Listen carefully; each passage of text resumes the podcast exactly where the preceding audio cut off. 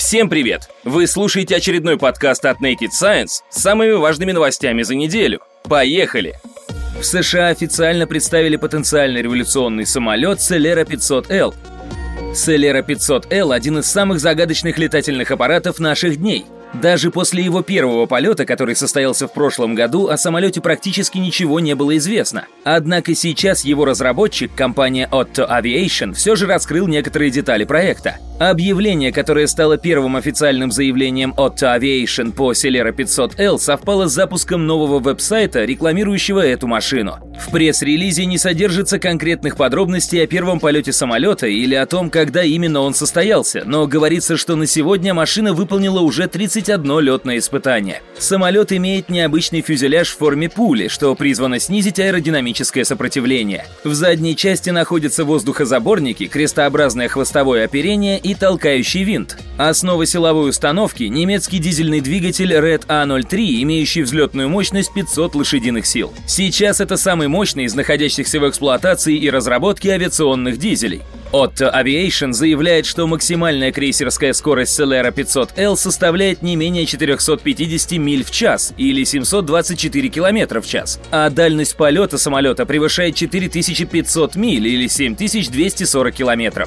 Машина может похвастаться крайне низким расходом топлива, что делает ее очень экономичной. Компания заявляет, что стоимость часа полета у Celera 500L составит всего 328 долларов. Наша цель заключалась в том, чтобы создать частный самолет, который который позволил бы совершать прямые рейсы между любой парой городов США со скоростью и стоимостью, сопоставимой с коммерческими авиаперелетами, говорит Уильям Отто, старший председатель и главный научный сотрудник Otto Aviation. Во многих случаях отдельные лица и семьи смогут арендовать Celera 500L по ценам, сопоставимым с коммерческими тарифами, но с дополнительным удобством, свойственным частной авиации. Мы считаем, что когда цена на частные авиаперелеты будет конкурентоспособной по сравнению с коммерческими авиаперелетами, появятся огромные рыночные возможности, возрасте. Выяснилось, какие дети больше подвержены сексуальному насилию. Исследование ученых с факультета социальной работы Университета Торонто, Канада и из Института жизненного цикла старения опубликовано в журнале Social Work. Оно показало, что люди, чьи родители имели трио факторов риска – зависимость от психоактивных веществ, насильственные отношения со стороны интимных партнеров и психическое заболевание, более чем в 10 раз чаще становились жертвами сексуального насилия в раннем возрасте по сравнению с детьми, родители которых не имели подобных проблем. Также ученые выяснили, что при наличии хотя бы одного фактора риска распространенность сексуального насилия в детстве резко возрастала. Люди, у которых родители имели одну из вышеперечисленных проблем, пережили сексуальное насилие в детстве в таком соотношении. 2,7% мужчин и 6,4% женщин. Воздействие двух факторов риска увеличивало эти цифры следующим образом. 5,5% среди мужчин и 15,5% у женщин. Все три фактора рисовали следующую картину.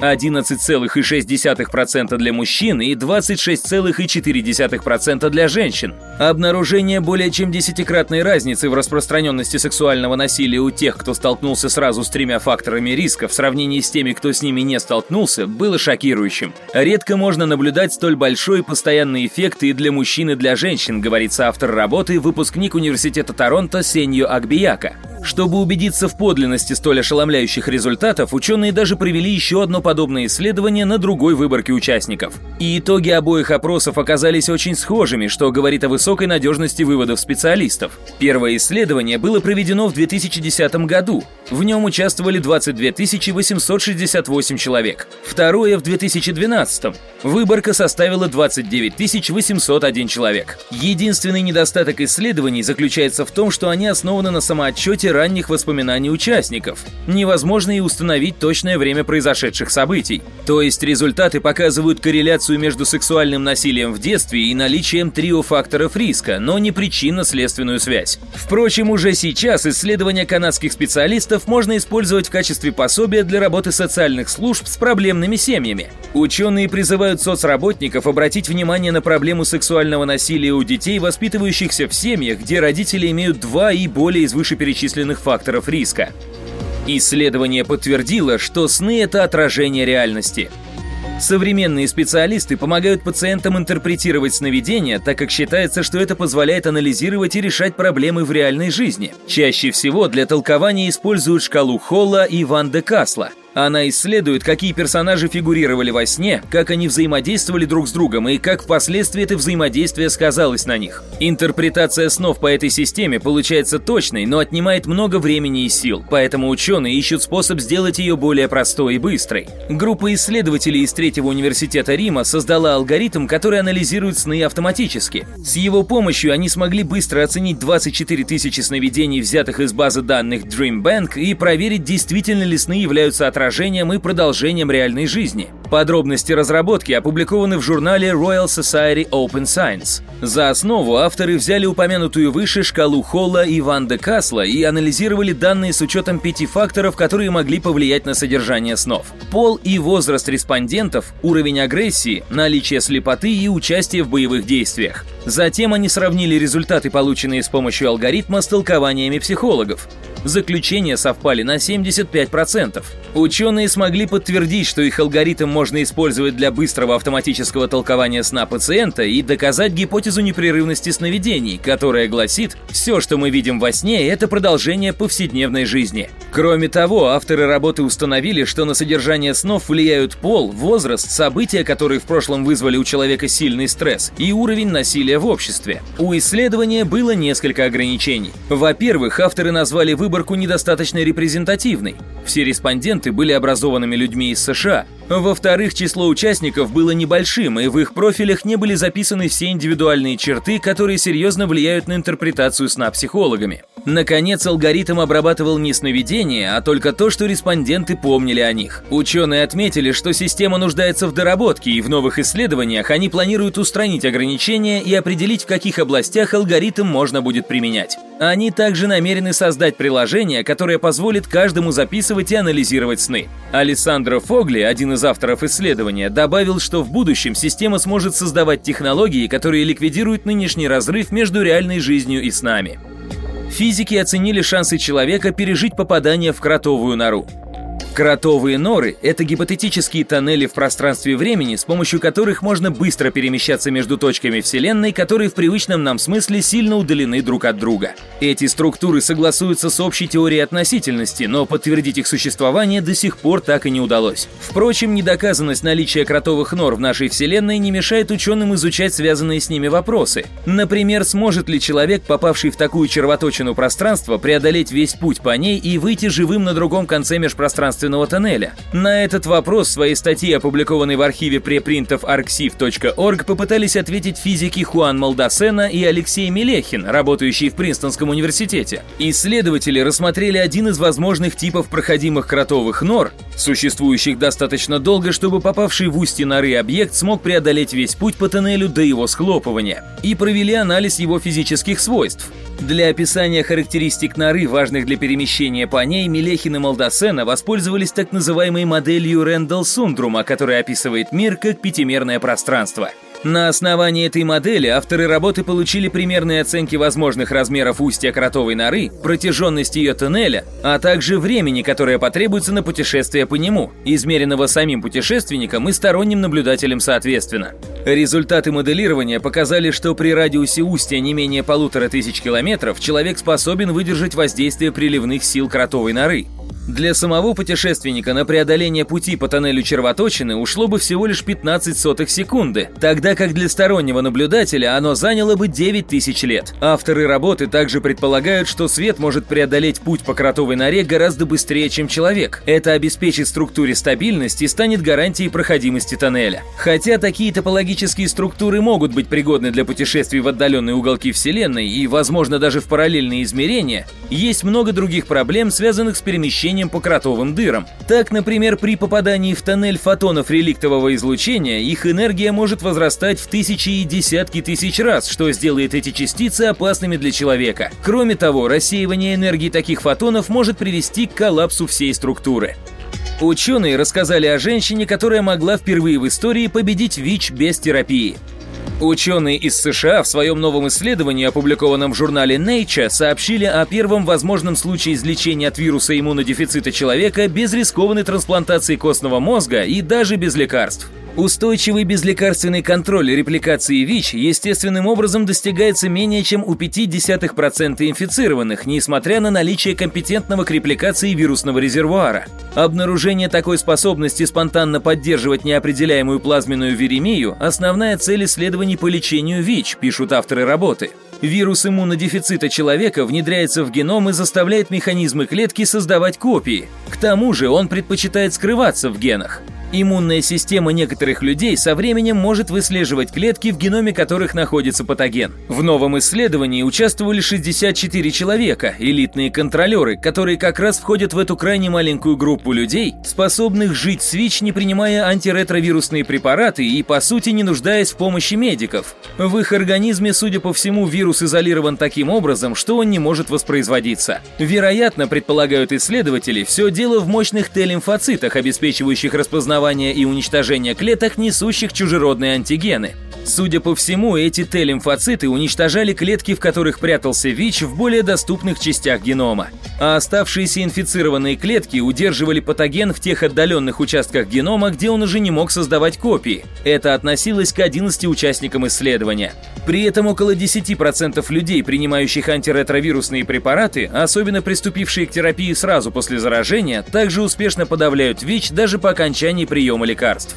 Среди группы испытуемых оказалась 66-летняя Лорен Уильямберг из Калифорнии, у которой ВИЧ обнаружили в 1992 году. Более 15 лет она участвует в исследованиях, и за исключением одного теста, проведенного несколько лет назад, он показал небольшое количество вируса, ученые так и не смогли идентифицировать ВИЧ в ее тканях. Таким образом, на протяжении десятилетий ее организму удавалось уникальным образом подавлять вирус. Судя по всему, пациентка достигла функционального излечения – эта уникальная группа людей предоставила своего рода доказательство концепции, согласно которой с помощью иммунного ответа хозяина можно достичь того, что на самом деле клинически является лекарством, отметил доктор Стив Дикс из Калифорнийского университета в Сан-Франциско, один из авторов работы. По словам ученых, это дает надежду, что иммунитет небольшого числа инфицированных людей, соблюдавших антиретровирусную терапию в течение многих лет, сможет аналогичным образом обнаружить вирус, блокировать его, лишив возможности воспроизводиться, и прекратить прием препаратов.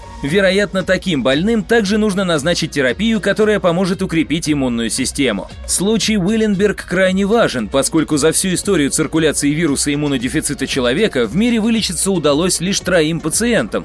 Так Адам Кастельехо и Тимоти Рэй Браун избавились от патогена при помощи трансплантации стволовых клеток, а 35-летний житель бразильского города Сан-Паулу проходил лечение по новой схеме и смог обойтись без изнурительной операции. Однако некоторые эксперты заявили, что для подтверждения этого открытия необходимо провести дополнительные тесты.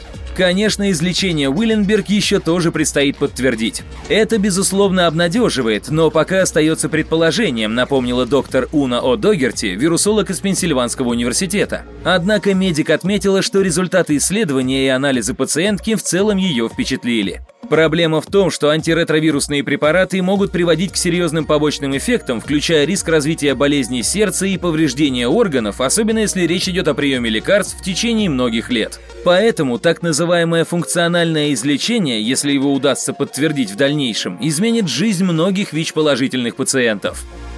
Ученые рассказали о вреде дневного сна – Дневной сон распространен во всем мире и обычно считается здоровой привычкой, объяснил автор исследования доктор Дже Пан из медицинского университета Гуанчжоу в Китае. Популярное мнение гласит, что он повышает производительность и противодействует негативным последствиям недосыпа. Наше исследование бросило вызов этому распространенному заблуждению. Работа, представленная на Конгрессе Европейского общества кардиологов ESC Конгресс 2020, объединила более 20 исследований о воздействии дневного сна на здоровье. Всего ученые включили данные более чем о 313 тысячах участников. 39% из них регулярно спали днем. Анализ показал, что сон на протяжении более чем часа повышал риск смерти от разных причин на 30%, а вероятность возникновения сердечно-сосудистых заболеваний на 34%. Это касалось только тех людей, которые спали ночью больше 6 часов. По словам авторов исследования, дневной сон любой продолжительности повышал риск смерти в среднем на 19%. Больше всего страдают от такой привычки женщины, у них угроза выше на 22%, и пожилые люди, у которых риск повышается на 17%. Однако для работы сердца немного поспать днем может быть даже полезно. Короткий, менее 60 минут, сон не влиял на его здоровье, а 30-45 минут отдыха, наоборот, улучшали состояние организма у тех, кто не выспался ночью. Во время выступления Джапан отметил, что причины, по которым дневной сон оказывает такой эффект на организм человека, до сих пор неизвестны, а результаты предыдущих исследований о его воздействии противоречивы. Так, одни показывают, что он ускоряет воспалительные процессы в организме. Другие связывают сон с диабетом, ожирением, депрессией, тревогой и высоким кровяным давлением. Похожий эффект оказывает нехватка сна согласно данным Центра США по контролю и профилактике заболеваний. Например, исследование, опубликованное в журнале Neurology, показало, что у людей, спавших больше 9 часов в день, из которых около полутора часов приходилось на дневной сон, риск инсульта возрастал на 85%.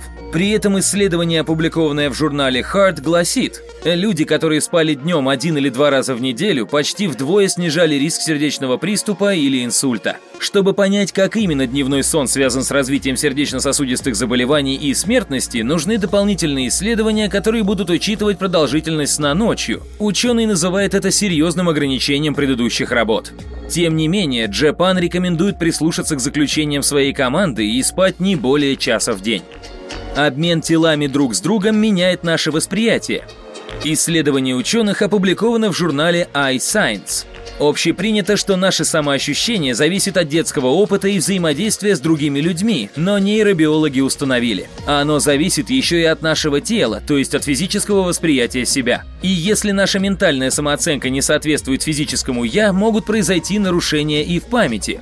Чтобы прийти к таким выводам, команда из знаменитой лаборатории мозга и тела в Каролинском институте в Стокгольме, Швеция, под руководством не менее известного нейробиолога Хенрика Эрсона снабдила 66 человек, все они составляли пары друзей, специальными головными шлемами-дисплеями, имитирующими тело друга в режиме реального времени и от первого лица. Чтобы усилить иллюзию, ученые касались обоих участников теми частями тела, которые те видели на экранах. Перед экспериментом добровольцы оценивали себя и друзей по шкалам, отражавшим различные черты характера, такие как разговорчивость, независимость, жизнерадостность, уверенность и так далее. Всего 120 черт. После того, как произошел обмен телами, участников опрашивали снова. Выяснилось, что в конце эксперимента оба испытуемых были склонны видеть себя как более похожих друг на друга, чем до начала. То есть они ощущали самих себя похожим образом, как они до этого оценивали личность друга.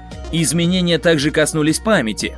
Известно, что люди лучше запоминают то, что связано с ними самими. Поэтому после теста участники хуже помнили, как они оценивали те или иные черты личности во время эксперимента. Результаты работы могут оказаться весьма полезными для терапии расстройств деперсонализации, состояние, когда человек чувствует несогласованность между своим психическим состоянием и собственным телом, а также для таких расстройств, как депрессия. Ведущий автор исследования, научный сотрудник Каролинского института Павел Точаковский, считает, что иллюзия обмена телами может скорректировать самовосприятие и самооценку депрессивных людей, которые страдают от негативных и очень жестких представлений о себе. Однако, прежде чем разработать конкретные клинические методы терапии, ученые намерены определить, как ощущение себя устроено на телесном и психологическом уровнях.